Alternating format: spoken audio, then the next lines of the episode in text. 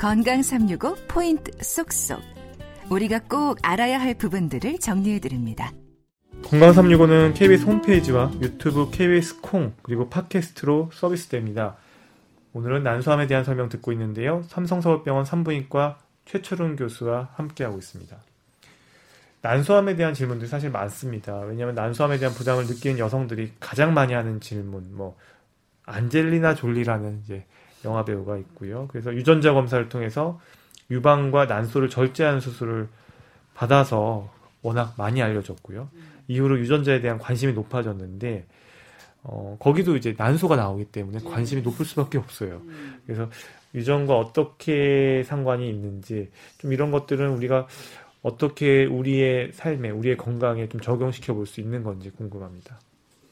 네, 말씀하신 대로 난소암과 관련된 유전자가 있고 최근에 그게 발견이 되었습니다. 그래서 그게 유전자이기 때문에 유전과 상관이 있습니다.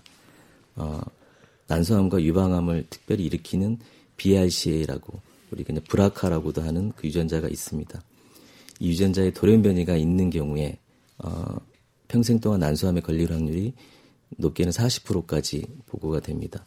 그래서 사십 퍼센트의 확률로 난소암이 걸릴 수 있다 그러면 꽤 높은 확률이라고 보시면 됩니다. 이 돌연변이가 이제 몸에 있을 때 자녀에게 유전될 수가 있습니다. 한 반반의 확률로, 오십 퍼센트의 확률로 자녀에게 유전될 수가 있습니다. 그런데 유전될 수 있다. 근데 난소암의 경우에는 가족력의 위험이 적은 것 적다 뭐 이런 얘기를 듣기도 해가지고 좀 혼란스러운데요.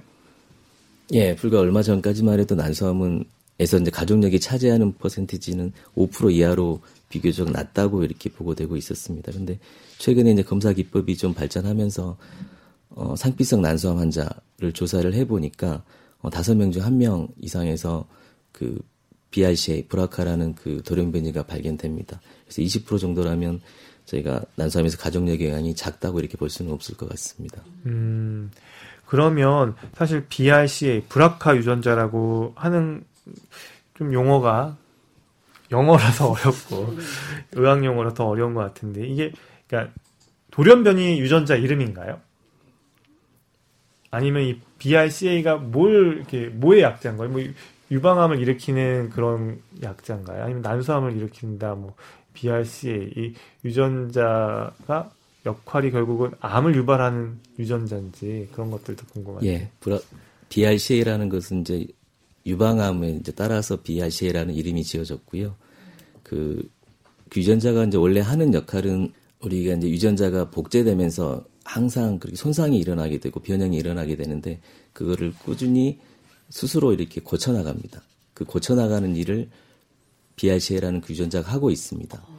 근데 이제 그 브라, 그 브라카에 돌연변이가 있다 그러면 우리 몸에서 자꾸 생기는 그 변형, 돌연변이를 고칠 수가 없기 때문에 그 변형이 유지되고 그런 게 자꾸 반복되다 보면 아무래도 암이 생길 확률이 많고 특별히 이제 유방암과 난소암이 많이 생긴다고 이렇게 알려져 있습니다. 음, 그러면 브라카 유전자 돌연변이가 있는지 검사는 혈액으로 알 수 있는 건가요?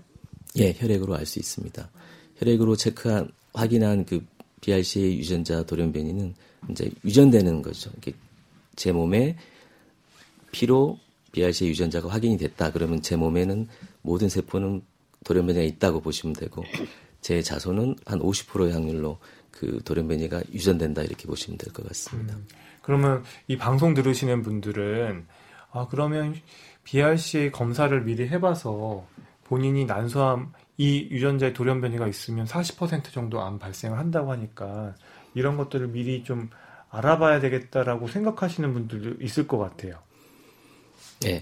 네, 난소암이 우리나라 난소암 발, 여성암 중에서 한 여덟 번째, 아홉 번째 된다 그랬고 일 년에 한 이천오백 명, 이천칠백 명쯤 발생한다 그랬는데 그 환자들의 오분의 일, 이십 퍼센트 정도에서 브라카 변형이 있, 있지만 전 국민으로 따졌을 때는 그 확률은 그렇게 높지는 않습니다. 아. 그리고 이 검사가 아주 간단한 검사는 아니고 비용이 또 싼 검사도 아니기 때문에 전 국민을 상대로 이렇게 검사하는 건 아직은 큰 의미는 없다고 보시면 되겠습니다. 음.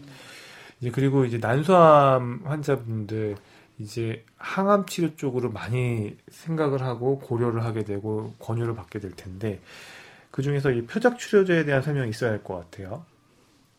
예, 여러 암종에서 최근에 표적 치료제들이 이제 개발되고 사용되고 있지만 난소암에서 특히나 비알씨에이랑 관련돼서 중요한 표적 치료제가 있습니다. 아, 비알씨에이 돌연변이가 있으면 난소암이 많이 생긴다고 했는데 또 반대로 음, 비알씨에이 돌연변이가 있는 상태에서 난소암이 걸렸을 때는 그 난소암은 반대로 예후가 더 좋습니다. 아, 예후가 좋고 항암 치료에 대한 반응도 좋고 또 지금 말씀드린 표적 치료제를 사용할 수도 있습니다.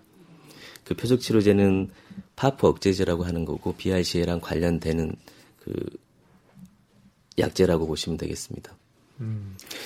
쉽게 설명드리면 음, 비알씨에이가 돌연변이가 생겨서 이제 유전자 복구를 못하는 상태인데 암세포도 역시 지금 복구를 못하고 있는 상태입니다. 근데 어, 암세포는 자기가 살아남기 위해서 다른 길을 찾아서 복구하면서 자기가 살아가게 됩니다. 그게 파프라는 길인데 우리가 또 그걸 발견해서 그 파프까지 억제를 해주면 어, 이제 암세포가 자기의 손상을 스스로 복구할 능력이 없어지기 때문에 암세포가 잘 죽습니다. 음. 그래서 브라카 돌연변이가 있는 난소암 환자의 그 정향은 파프 억제제를 저희가 쓰면 어, 반응이 좋고 예후가 좋을 수 있, 있는 것입니다. 음.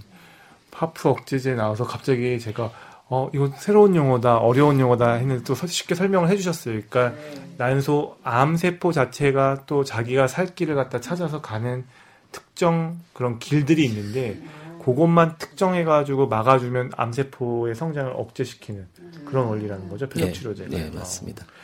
그러면 이 난소암에 있어서 비알씨에이 돌연변이가 있는 난소암에서 어떤 효과적인 치료법일까요? 그러니까 재발 위험을 낮추는 게 목적인 건지, 그러니까 어떻게 접근하시는 건지 좀 궁금합니다. 음, 파프 억제제는 현재 재발된 후에 사용해도 효과적이라고 지금 알려져 있고. 이제 초기 치료 때 재발되기 전에 처음 치료할 때에 사용해도 효과적이라고 되어 있습니다. 그래서 어, 초기 치료라면 수술과 항암 치료라고 말씀드렸는데 그걸로 끝내지 않고 파프 억제제를 유지요법으로서 지속적으로 사용할 때 어, 그렇게 무서운 재발을 저희가 억제할 수 있다고 보고 있고 실제로 그런 결과들이 지금 나오고 있습니다. 음, 그리고 난소암이 진행될수록 증상에 관한 질문입니다. 생리통과 성교통이 심해진다는 이야기가 있던데요. 아, 그렇지는 않습니다. 아... 난소암이 많이 진행될 때까지 증상이 없다고 말씀드렸는데 증상이 생기더라도 어, 복부 불편감, 복부 팽만, 뭐가 종괴가 만져진다 이런 정도의 증상이 있는 거지 생리통과 성교통, 통증으로 나타나는 경우는 드뭅니다. 그리고 예, 워낙 난소암이 증상이 없다고 얘기를 하시니까 그래서 질출혈이 있는 경우에 난소암을 의심할 수 있다. 뭐 이런 얘기도 있던데 이건 어떻게 보십니까? 그것도 아닌 것 같습니다. 역시 어... 질출혈은 난소암에서 흔하게 보는 증상은 아니고 오히려 질출혈은 자궁 경부암이나 자궁 내막암에서 흔히 볼 수 있는 증상입니다. 아, 그렇지만 난소하고 관련돼서는 난소가 어떤 기능을 하고 있었다 그러면 즉 여성 호르몬을 분비하고 있었다 그러면 그 난소에 종양이 생겨서 그 기능에 어떤 변화가 있다 그러면 어, 출혈이 있을 수는 있습니다. 그렇지만 음. 난소암의 흔한 증상이라고 볼 수는 없습니다. 그리고 이제 난소암 조기 발견에 있어서 이제 초기 증상이 없는 걸로 얘기를 해주셨고, 그리고 하, 그래도 일반 우리 청취자 여러분들이나 듣고 계시는 우리 뭐 일반 시민분들 모두 그래도 의심 증상 하나라도 없을까? 소화장애나 이런 것도 좀 연관이 없을까? 결국은 병원에 난소암 환자들은 어떤 증상이 있어서 찾아갔을 텐데. 그런 것들은 병원에서 물론 좀 진행된 상태일 수는 있지만 이렇게 나타나는 증상들은 어떻게 뭐가 있을까요? 음 죄송한데 이제 진짜로 증상은 없습니다. 아. 소화 불량이나 복부 팽만, 더부룩함 이런 배 안에서 일어날 수 있는 그냥 음, 그냥 특별한 증상이 아닌 그냥 그런 증상들은 그런 증상들도 진행된 다음에. 혹이 크고 전이가 있고 복수가 있는 그런 상태에서 나타날 수 있는 증상입니다. 음, 그러면 이미 진행이 돼서 병원의 진료실에 올 때 그때는 어떻게 오는 거예요? 그때는 어떻게 알아서 어떤 몸의 증상이나 이런 걸로 오게 되나요? 물론 검진으로 발견되는 분도 있겠지만. 네. 두 가지 이제 검진에서 발견되는 분이 있고, 하나는 증상이 있어서 오시는 분이 있고, 증상이 있어서 병원에 찾으신 분이라면 일단 배가 부르고, 음, 소화 불량, 더부룩함 그런 증상이 있어, 있고 그런 게 몇 달 동안 있다가 이건 아니다 싶어서 병원 오게 되는 환자들이 대부분입니다. 음, 그러니까 앞서서 초기의 증상은 없지만 이미 진행됐을 때는 그런 어, 더부룩하거나 어떤 배가 나온다거나 이런 증상들을 좀 오래 앓다가 오시는 거다 이렇게 이해하면 될까요? 예, 맞습니다. 아. 그런가 하면 또 난소암이 아무래도 폐경기후 여성들에게 발병 위험이 높아서인지 또 호르몬 치료를 받는 여성들도 많은데요. 또 이 여성 호르몬 대체요법, 호르몬 치료 이게 난소암을 유발하는지에 대해서도 궁금해합니다. 난소암이 이제 폐경 후 여성에서 이제 주로 발생하는데 그렇다고 호르몬 보충요법을 한다고 난소암의 발생이 줄지는 않습니다. 아, 또 반대로 여성 호르몬 요법 치료를 한다 그래서 난소암의 발생이 더 증가하지도 않습니다. 그래서 음. 크게는 여성 호르몬과 난소암의 발생은 큰 상관은 없다고 보시면 되고. 어, 그렇지만 여성 호르몬의 하나인 경구 피임제 같은 경우는 물론 조금 더 젊은 나이에 젊은 여성에서 사용하겠지만 젊은 여성들이 피임 목적으로 경구 피임제를 사용했다라고 한다면 피임제를 사용하는 동안에는 난소를 쉬게 합니다. 배란을 억제하고 난소를 쉬게 하기 때문에 피임제를 사용한 그 기간 동안 난소가 쉰 만큼 그만큼 난소의 난소암의 발병 위험이 줄어듭니다. 그래서 이제 보고에 따르면 오 년 이상 경구 피임제를 사용했던 경우에 난소암의 발생이 오십 퍼센트 정도 감소한다 이렇게 알려져 있습니다. 아, 유방암과의 연관성은 어떨까요? 여성 호르몬 치료를 하면 유방에 영향을 줄 수 있고 당연히 유방암을 좀 발생을 증가시킬 수 있다고 되어 있습니다. 여성 호르몬제의 그 약제 종류에 따라서 조금 틀릴 수는 있지만 어, 전문가와 상의 후에 투여하는 게 맞을 것 같고 어, 정기적인 유방암 검진은 필요할 것으로 생각이 됩니다. 음. 그리고 자궁 내막암, 또 직장암 환자의 경우에도 난소암 발생하고 연관이 있다는 얘기를 들었습니다.